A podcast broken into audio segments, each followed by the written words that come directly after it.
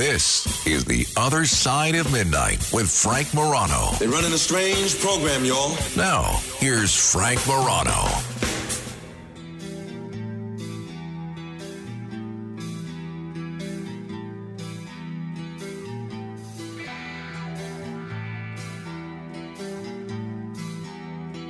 Historically, one of the traditions in recent years that we've seen presidents engage in is on Super Bowl Sunday before the big game, the president, whether it's a Republican or a Democrat, it's usually the president, sometimes it's someone else, but the president or some high profile figure will do a sit, they'll sit down for an interview on the network that's airing the game. I believe the game is being aired this year on CBS, but in past years it's been on Fox, it's been on NBC.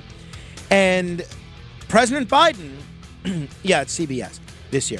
President Biden is going to be sitting on the sidelines this Sunday as the campaign for the presidency heats up.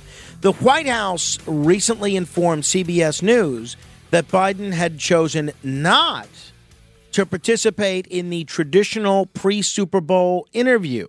This is the second consecutive year that the president has declined an offer to speak directly to the country's largest assembled live audience. Biden's advisors have said that the decision to skip the interview was because they wanted to give the already fatigued public a break from politics during the big game. What? What? They wanted to give the already fatigued public a break? Give me a break. Don't tell me that's the reason. We know that's not the reason.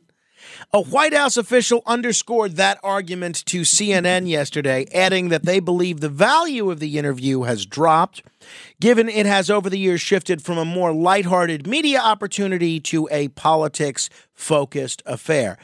The Super Bowl snub, they're calling it, reflects a larger Biden strategy. The president is leaning far less than all of his predecessors on the traditional media apparatus to get his message out. Instead, he's opting for alternative mediums to address the American people. They've worked to make inroads with online influencers who create content for platforms like TikTok and YouTube. They've actually had briefings of social media personalities on key events and invited them at times to the White House. I think this is a huge mistake on President Biden's part. Now, I think, honestly, the reason that they don't want him to do this is because they're worried how he's going to come across in this interview. I think it is going to reinforce if he were to do an interview on a network that uh, tens of millions of people are going to be watching simultaneously. I mean, what politician wouldn't beg for free publicity like that? Well, a politician that is wanting not to show you the totality of what he's all about. And I don't think it has anything to do with issues. I think there is a perception that President Biden is is weak, infirm, is aging badly, and is has lost more than a few miles per hour off his fastball. If that's not the case, if President Biden is just as bright eyed and bushy tailed as he's always been, or at least uh, bright eyed and bushy tailed to handle the next four years of being president, then he should welcome this opportunity for a sit down interview. He should welcome the opportunity to chat for a, uh, for a bit. Now, even though uh, the statement from the White House says it's become a politics focused interview, it's going to be a pretty lighthearted interview. It is. But if the president is a bit infirm, if the president has lost a couple of miles per hour off his fastball, if he's not as sharp as he used to be, then don't the American people have a right to see that? Why should we be kept in the dark about that? We ought to know if the president can sit for 10 or 15 minutes and answer basic political questions, basic questions about the running of the country. Because if the president can't do that, if the president is not confident or his team is not confident that he's going to put enough of a positive impression on there so that he doesn't look bad, then honestly, he shouldn't be running. He shouldn't be asking for our vote for the next four years. I can't imagine a politician running in what, by all accounts, is an incredibly close race, turning down this opportunity. Do you know what a one minute spot goes for on the network of the Super Bowl? Even not during the game, but during the pregame? Probably close to a million dollars. So this is somewhere between 10 and 15 million dollars of free advertising that President Biden is turning down. And I think it's fair to ask the question why. Because this, more than anything else, tells me that there's a problem with Biden's sharpness here. And I'm not saying that to be mean. I'm not saying that to be uh, partisan. I'm not saying that to be insulting. But there's a reason that he's turning this down. And it's not because he's afraid of handling a question about Hunter Biden. I think he's afraid of how he's going to come across. Because honestly, and I said this to a friend of mine uh, the other day, he was a Democrat and who thinks Biden's doing a great job. And he's uh, he was the former uh, chairman of the Democratic Party in the county in which he lives. And I said to him, and he agreed with me, even though we view President Biden's accomplishments quite differently. I said to him, We're at the point where I now feel the way about President Biden that I have felt about some elderly relatives or friends which is every time they get up to speak, especially if there's any sort of Q&A, I hold my breath in nervousness that he's going to say or do something embarrassing for himself and by extension for the country. So, if President Biden is able to lead the country, he should do this interview. Not that one interview is an indi- indication that you can be president. Of course, it's not. But part of the job of being president is being a national spokesman, a national symbol. And if he can't handle that, he should not be running for a second term. Um, that's my view. 800 848 9222. That's 800 848 9222 if you want to comment. Well, you'll never guess who has agreed to step into the breach and pick up the slack for President Biden. All right, you guessed it.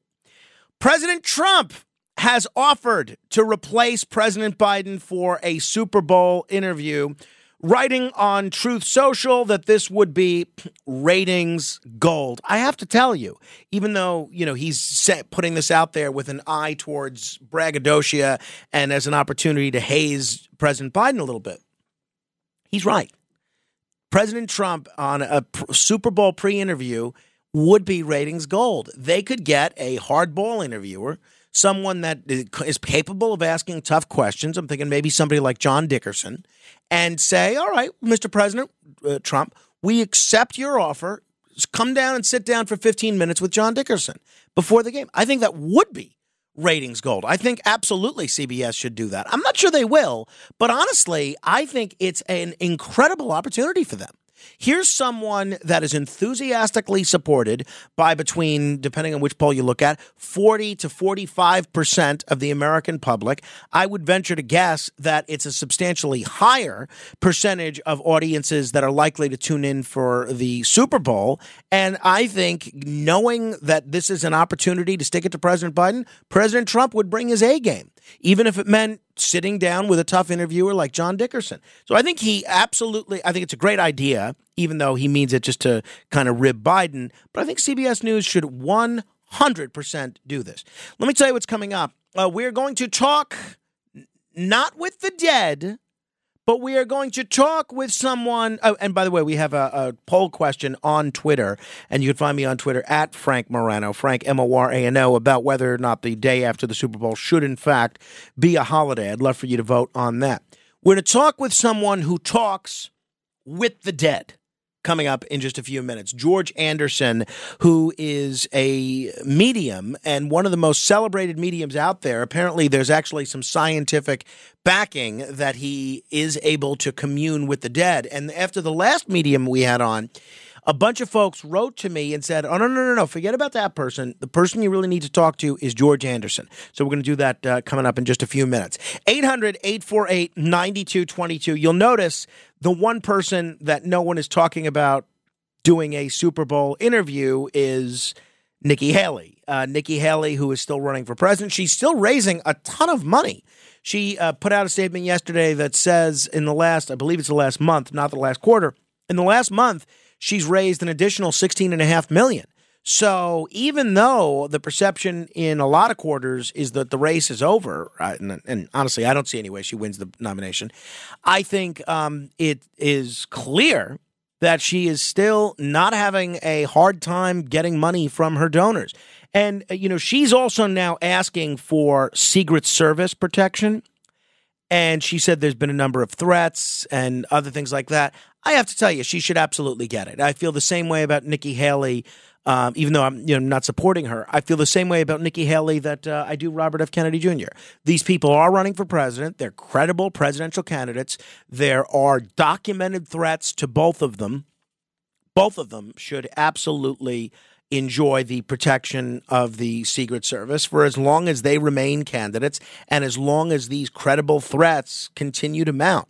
And I think it's honestly very small on the part of the uh, Secretary of Homeland Security and those that make this decision to deny uh, both uh, Robert F. Kennedy Jr. and uh, Nikki Haley Secret Service protection here. You know, a lot of people, in fact, Curtis was asking me about this when I saw him uh, the other day here at the radio station. A lot of people think that no uh, no labels is going to court Nikki Haley as their candidate. If you're not up on this, no Labels is this group that is going to be mounting. They're in the process of qualifying a ticket for president. It's going to be one Republican, one Democrat, and they're sort of corporate friendly centrists. And I, have gone from being pretty curious about them to somewhat um, critical of them because I think they're they're very secretive. They seem to be very interested in carrying the water of the establishment. And we've spoken with a lot of no labels folks Joe Lieberman, Ryan Clancy, Pat McCrory, and others. But it strikes me as they want to. I like anti establishment people. I like anti establishment people in both parties. I like populist right wingers, left wingers, and centrists. No labels seems almost the opposite of populist in that they just want to kind of continue the status quo in the least offensive way possible, which means uh, endless foreign wars in places like Ukraine. And it means basically continuing uh, everything that the Democrats and Republicans agree upon that I don't like. But I do think it's intriguing that they're considering offering a third choice because I follow this third party stuff pretty closely. And now the argument against no labels from the Democrats, and I think the attacks that have been coming against no labels from the Democrats, including attempts to keep them off the ballot, are incredibly undemocratic and unfair. Eh, they've largely been focused on dismissing them, that they're not going to win, that they're not going to do well. Well, now a bipartisan group of former lawmakers is warning no labels that their third party ticket might cause a constitutional crisis by throwing the election into the House of the Representatives. Now, this is a big departure from the no labels critics because most of what we've heard thus far has been no labels is weak. That they're going to just siphon off votes from Biden and key states and tip the election to Trump. This new line of attack is acknowledging the potential strength of a new no labels ticket and the prospect that their candidate could actually win a few states outright to throw the election into the House of the Representatives. The people that signed this letter, including people, some people that I really respect, but uh, former lawmakers Dick Gephardt, Jack Danforth, Doug Jones, they're warning that the process could get messy, but they're calling this a constitutional crisis. That's not a constitutional crisis. A constitutional crisis is a president refuses to leave office and he's got enough members of the military loyal to him to keep him in office. That's a constitutional crisis. A constitutional crisis is not when the election gets determined how the election is supposed to be determined. There's the provision in the 12th Amendment that if there's no one that gets a majority of electoral votes, the House of Representatives determines it. It's not a constitutional crisis. So everybody Dick Gephardt and Jack Danforth and Doug Jones. Deep breath. Let's not be the boy who cried crisis. 800 848 9222. Going to talk with George Anderson in a minute, but first let me say hello to Igor in New Jersey. Hello, Igor. Greetings, Frank. As it relates to the Super Bowl and, and the holiday weekend, I think it's purely just a matter of time before the Super Bowl and the NFL extends their season further into February. You know, before uh, at one time it was a 14 game season, then it went to 16 games, 17 weeks with a bye week. Now it's 17 games, that's 18 weeks long. I think it's only a matter of time, Frank, that it's good. They, it's going to drift until President's Day. I know they can't go into March because CBS, one of their NFL partners, has the March Madness for the NCAA, and they can't go that far. So I think you're going to get what you want. I mean, they should just, just go take a little while to get there. Well, well, why? I mean, they should just start this next season. I mean, I, I, don't understand why the delay. And and you know, as you point out, the NFL could do this on their own. Let's start the season a week later, and here we are. Boom, boom, done. That's what it should be. It's simplest explanation for everybody. 800 848 9222. Eddie is in Nassau. Hi, Eddie. Hey, good morrow, Frank. Look, if they ever took Joe Biden's political record and they put it in a comic comic book form, don't you think that they could release it like a copy like Mad Magazine? Well, I, I mean, look, I, I, I get that you're being funny. I, you know, there's a lot of people that like Joe Biden and respect Joe Biden, but I think honestly, most of the people that voted for Biden, they didn't care about Joe Biden. I think most of the people that voted for him did so because they didn't like Donald Trump. And honestly, I think that's going to be the case again next year, which or this year, which is why I've said, given the two least popular major party presidential candidates in history, if there's no opening for a third party or independent presidential candidate this year, then that's it then there will never be an opening for a third party or independent presidential candidate this year. There's a very interesting article in Reason, I believe by Matt Welch, about how crowded this ballot is going to be for third party independent candidates. You have the Green Party candidate probably Jill Stein. You have the Libertarian Party candidate. We don't know who that'll be. Might even be Robert F. Kennedy Jr. Then you have uh, Robert F. Kennedy Jr. as an independent. You have Cornel West as an independent. And then you have the no labels candidate. So you have five very different, distinct choices of folks that are alternatives to Trump. If you're uh, left wing, you got the choice of Jill Stein and um, you know and uh, Cornel West. If you're kind of a centrist populist or maybe even a center leaning popul a right right center leaning populist, you got Robert F. Kennedy Jr. If you're more of a, a right wing anti establishment guy, you got the libertarian candidate. So if you're more of uh, I'm a centrist and I like uh, business as usual, you got the no labels candidate. So there's really going to be an option for everybody, depending on what your views are. I think it's going to be pretty fascinating for all those reasons. All right, um, George Anderson joins us next to talk about how he talks to the dead and more. We're going to continue with your calls in a bit. 800 848 9222, 800 848 9222, straight ahead. The Other Side of Midnight with Frank Morano. Handling legal matters is stressful. So, let the law offices of Frank Bruno Jr. provide you with the insightful counsel you deserve. The law offices of Frank Bruno Jr. has successfully handled thousands of cases for 25 plus years. They focus on elder law and estate planning, but are equipped to navigate you through all stages of family law and divorce to real estate law and probate. The law offices of Frank Bruno. Call 718 418 5000 or visit them at frankbrunolaw.com. That's frankbrunolaw.com. Frank Bruno Bruno. He's your numero uno.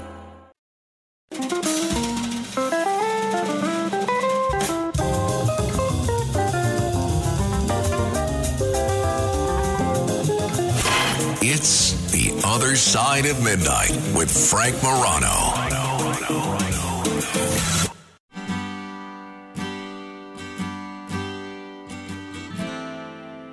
This is The Other Side of Midnight. I'm Frank Morano. You know, a month or so ago, uh, we did a segment where we talked about connecting with those who have passed. And I interviewed a guest that uh, billed themselves as a medium, and I was deluged with not one, not two, but almost a dozen people who had heard the interview or at least seen something about it on social media. And they said, no, no, no, no, no, no. The person that you talked to was okay, or they were good, or they were fine, or they were terrible. The person that you need to talk to is George Anderson. So it's very rare that I'll have a dozen people all recommending the same guest on the same subject. So let me look into this fella, George Anderson. I have to tell you, what I have found, I have just been blown away by.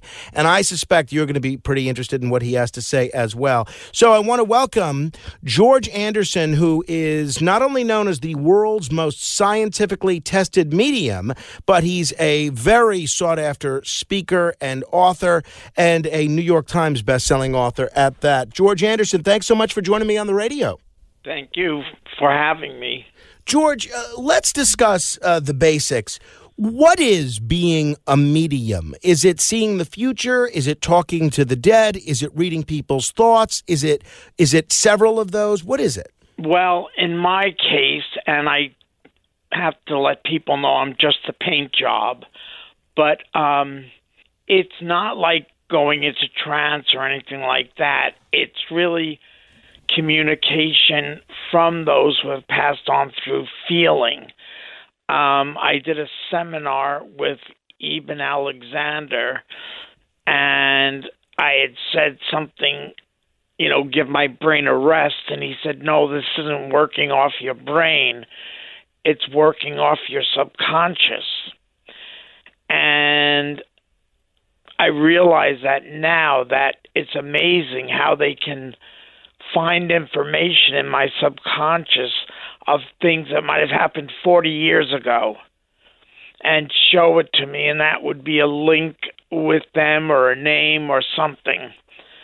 So it's it's really the souls that do the work. I'm just the instrument but or as i say i'm just a paint job. But it can be quite fascinating.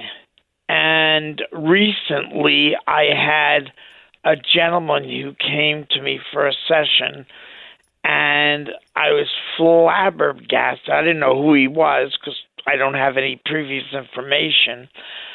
And I was flabbergasted because I started seeing myself as an eight year old walking up the block and waving to this elderly lady who used to sit in a hammock on a nice summer's day and her waving back.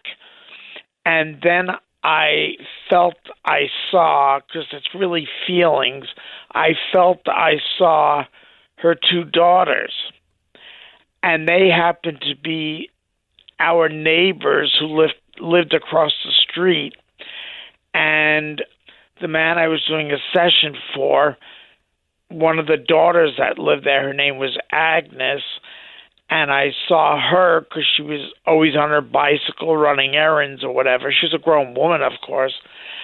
And I was sorry to hear that he said she had a rough time prior to her passing.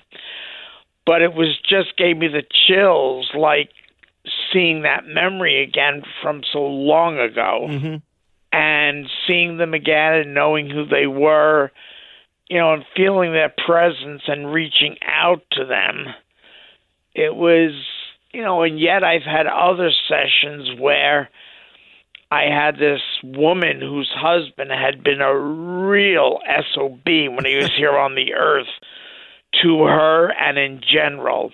And he was in the like the lower or darker levels.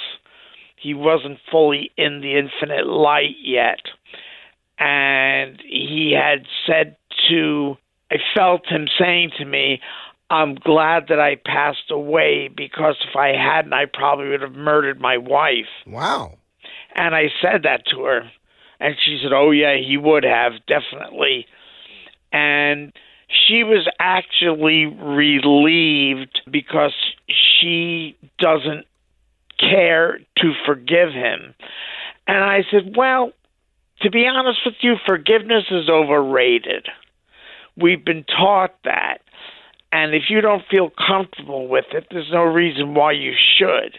And she contacted me afterward and afterwards and said that she was so glad to hear that because she was afraid that if she passed on and she hadn't forgiven him, you know, that what would they do to her in the hereafter? And I said, well, I feel forgiveness is overrated. I have people over there that I have no intentions of forgiving and wouldn't even want to see them over there. I want to see my pets. And, you know, she was just relieved by that. So it's really, it's so different, you know, over there. I mean, I, I've had some close calls health wise in the last few years, and I keep pulling through, but I tell people, well, it's not my time to be there yet, but when it is, they'll come for me. Which, I just hope it's in my sleep.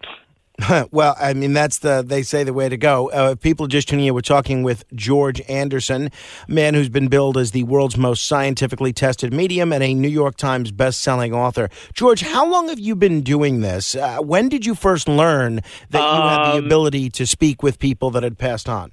When I was six years old, I had a very severe attack of chickenpox, and it actually caused paralysis. And when I finally got better, I started, you know, feeling from people that had gone over. And of course, when you're a youngster, it's just taken up as an overactive imagination. Sure. sure. But when I was in Catholic school and started to talk about it, they sent me to a psychiatrist because they thought I was a mental case. And I was taken to the state hospital in Central Islip, Long Island, and I saw two psychiatrists. I don't know what the second one's name was, but he went out to my parents and I overheard him say, I don't know what your son's doing here. There's nothing wrong with him. It's probably that wacko Catholic school he's going to. And I just, you know, I kept it quiet then and then started to do it more publicly. And it started to really you know, be used to help people in the sense of death, like teaching them not to be afraid of it. It's only a transition from one dimension to another. And here is where we are now is the proving ground. This is the place of spiritual growth. And we have to do the best we can here to lead a very positive life. If you choose not to, nobody's going to break your chops about it because we're always in control here and hereafter. And George, is anybody able to speak with people that have died, or is that something that only certain people can do? I really don't know, but I think everybody can be open to receiving signs and evidences from their loved ones over there. Maybe not all the time, maybe when you least expect it. And, you know, I always tell them don't throw it off as your imagination or such. And I certainly encourage people here to pray for their loved ones who have gone over also because it embraces them with their love. And this way they still feel, you know, that connection. And I mean, organized religion is not very keen on me. Well, that's what I was going to ask you. I mean, you mentioned the uh, your Catholic school background, and a lot of folks might have uh, deeply held religious beliefs, uh, regardless of how organized religion may feel about you. Do you view the tenets of any religious ideology, whatever whatever it is, including Catholicism, in being in conflict with what you're doing, which is talking with the souls of people that have passed on? Well, I mean, I certainly still consider myself Roman Catholic, and I do attend Mass um, two Sundays a month because the priest that is the pastor, he still conducts the traditional Latin Mass, which I prefer. It's more spiritual. Mm-hmm. Mm-hmm. And, but in my general opinion, religions are the world's troublemakers, especially Protestant fundamentalism.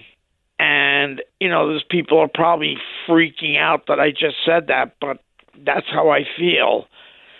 And it's not, I mean, my father's side of the pro, of the family were Protestants. They were English Protestants, Presbyterians, and Episcopalians.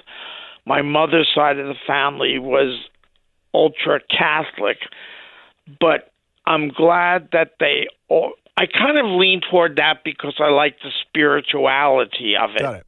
Got it. Not the man-made rules and regulations. I have no use for that.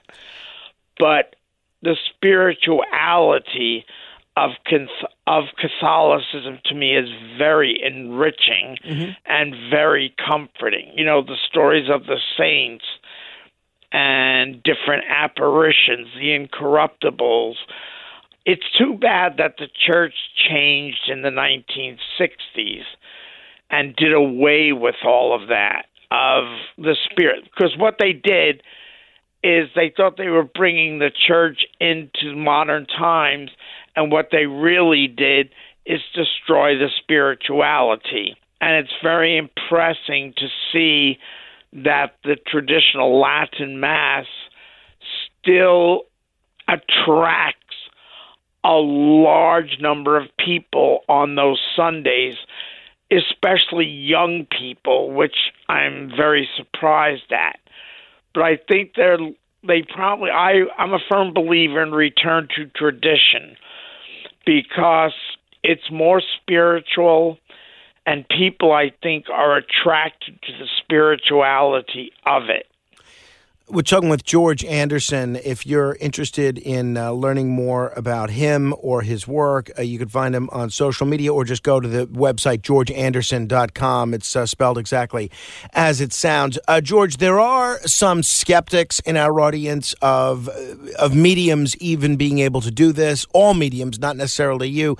And one listener wrote to me because his brother frequently patronizes a medium to the tune of $300 an hour and he tries to speak to their deceased mother and other relatives and this uh, this medium books appointments through the internet where folks give their name and other information that could indicate where they're located.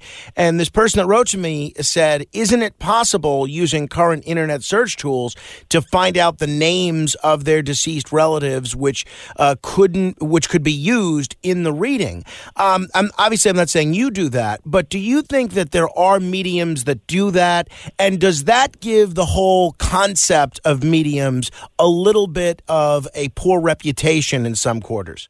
Perhaps, but as I said, I don't allow any information mm-hmm. to be told to me at all. I don't ask anybody questions.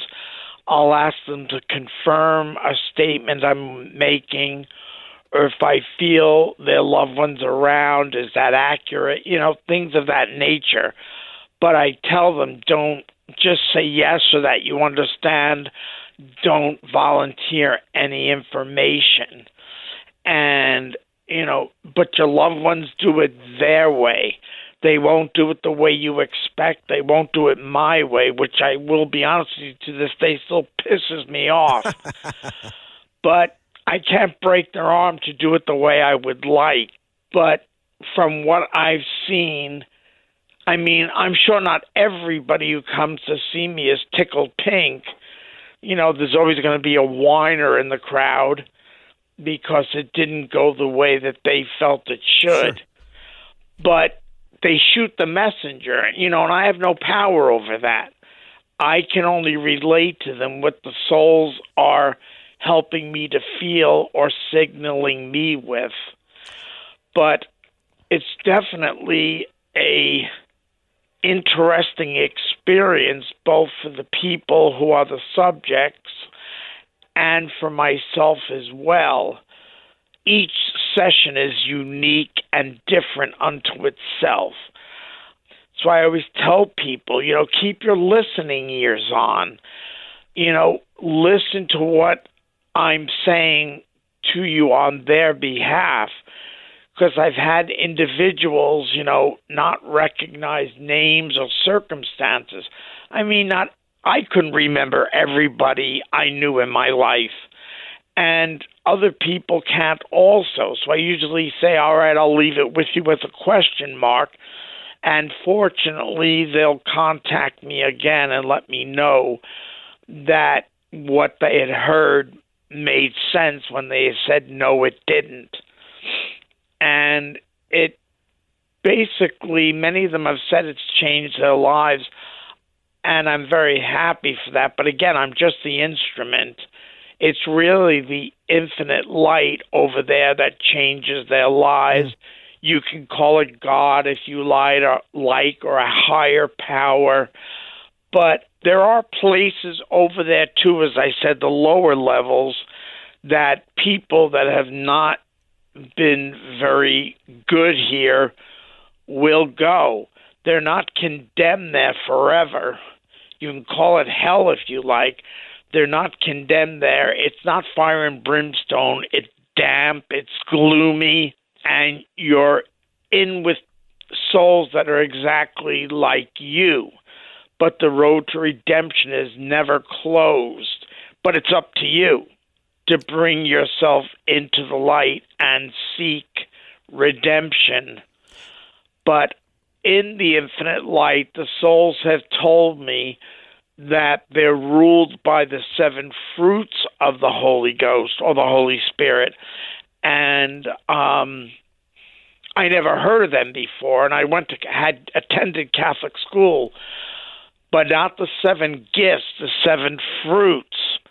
Because every time I would do a session, it just would be so uplifting for me. And finally, they explained to me that I'm feeling from them that are in the seven fruits of the Holy Spirit. And I looked it up online and found out what they were and the seven fruits are really the highest and the best virtues you could have. And many people come also, they want to hear from their pets, and they're, you know, not that they speak English, sure. but mm-hmm. their pets are there in the infinite light as animals I'm not a people person, but I'm definitely an animal person. Uh, yeah, and animals love you just as you are. Yeah, I think uh, a lot of our audience would probably describe themselves that way as well. Y- you've been described, and I introduced you as the world's most scientifically tested medium. Could you explain to folks who may not be familiar with your career some of uh, how you got that title? What were some of the scientific methods um, used to test? I'm trying to think back because it was really years ago that those experiments were taking place where I had gone to um, a neurologist tested me at Interfaith Hospital in Brooklyn years ago. I don't even remember when it was. And what he found fascinating is that when I would do a session, one side of my brain, I guess, or subconscious would light up. And he said, ironically, they call that the dead zone because they don't know what it's there for. And when I said that they were leaving, it would start to diminish gradually. So I was always open to the experiments because I was just as curious as the next guy you know, how can I, you know, learn to relate to this better? And, you know, there were many Catholic saints that had extraordinary abilities, like Saint Dominic Savio. Mm-hmm. He was he died as a teenager, but he used to have what he called his episodes, I believe, and the priest that was the head of his Catholic school didn't give him a hard time about it because of the spirituality of it. But as I said, it's the spirituality that really attracts me, not any of their man made rules and regulations. And the changes of Vatican II to me are despicable. So that might give you an idea where my head is at. Understood. Well, we, yeah, we we'll uh, save the debate on uh, Second Vatican Council for another day because something tells me we're not going to get to the bottom of it in this conversation.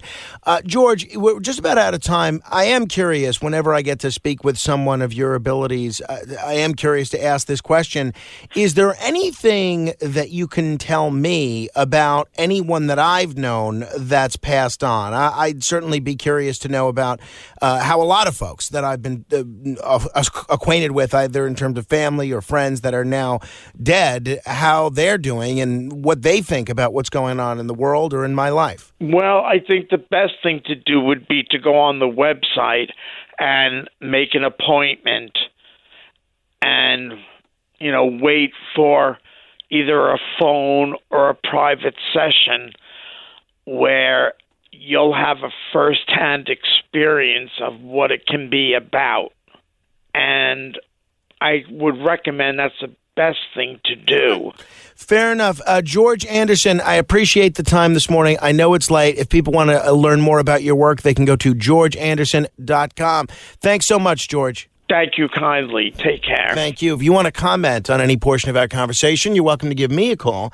800 848 9222. 800 848 9222. This is The Other Side of Midnight. Straight ahead. The Other Side of Midnight.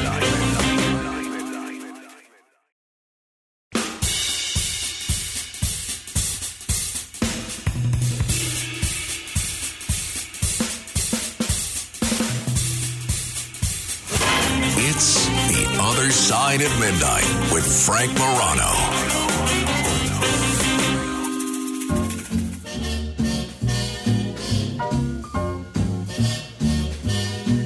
Somewhere beyond the sea, somewhere waiting for me.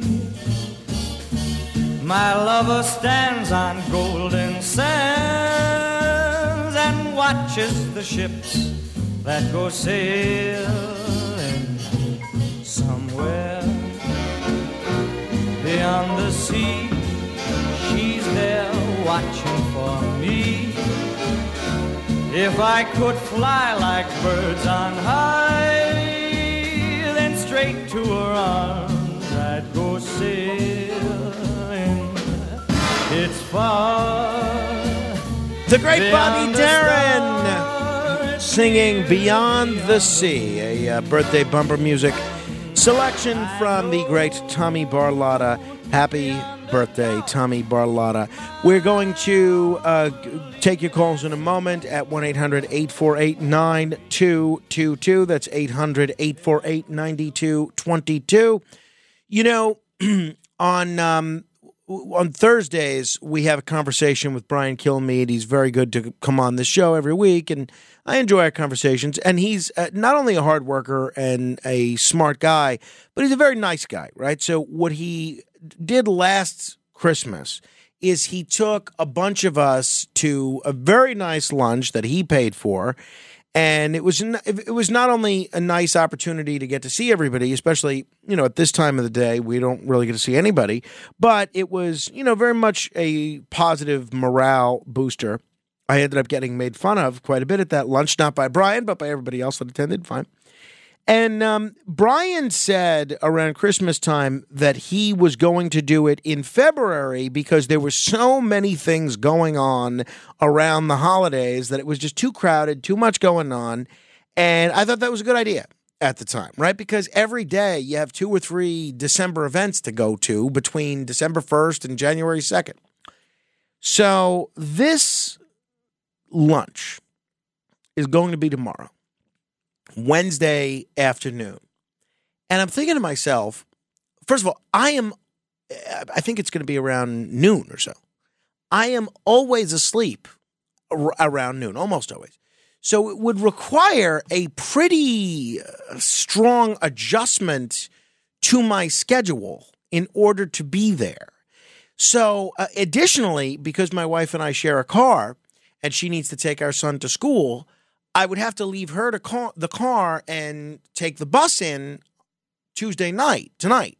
So it would start my commute much earlier than I would like.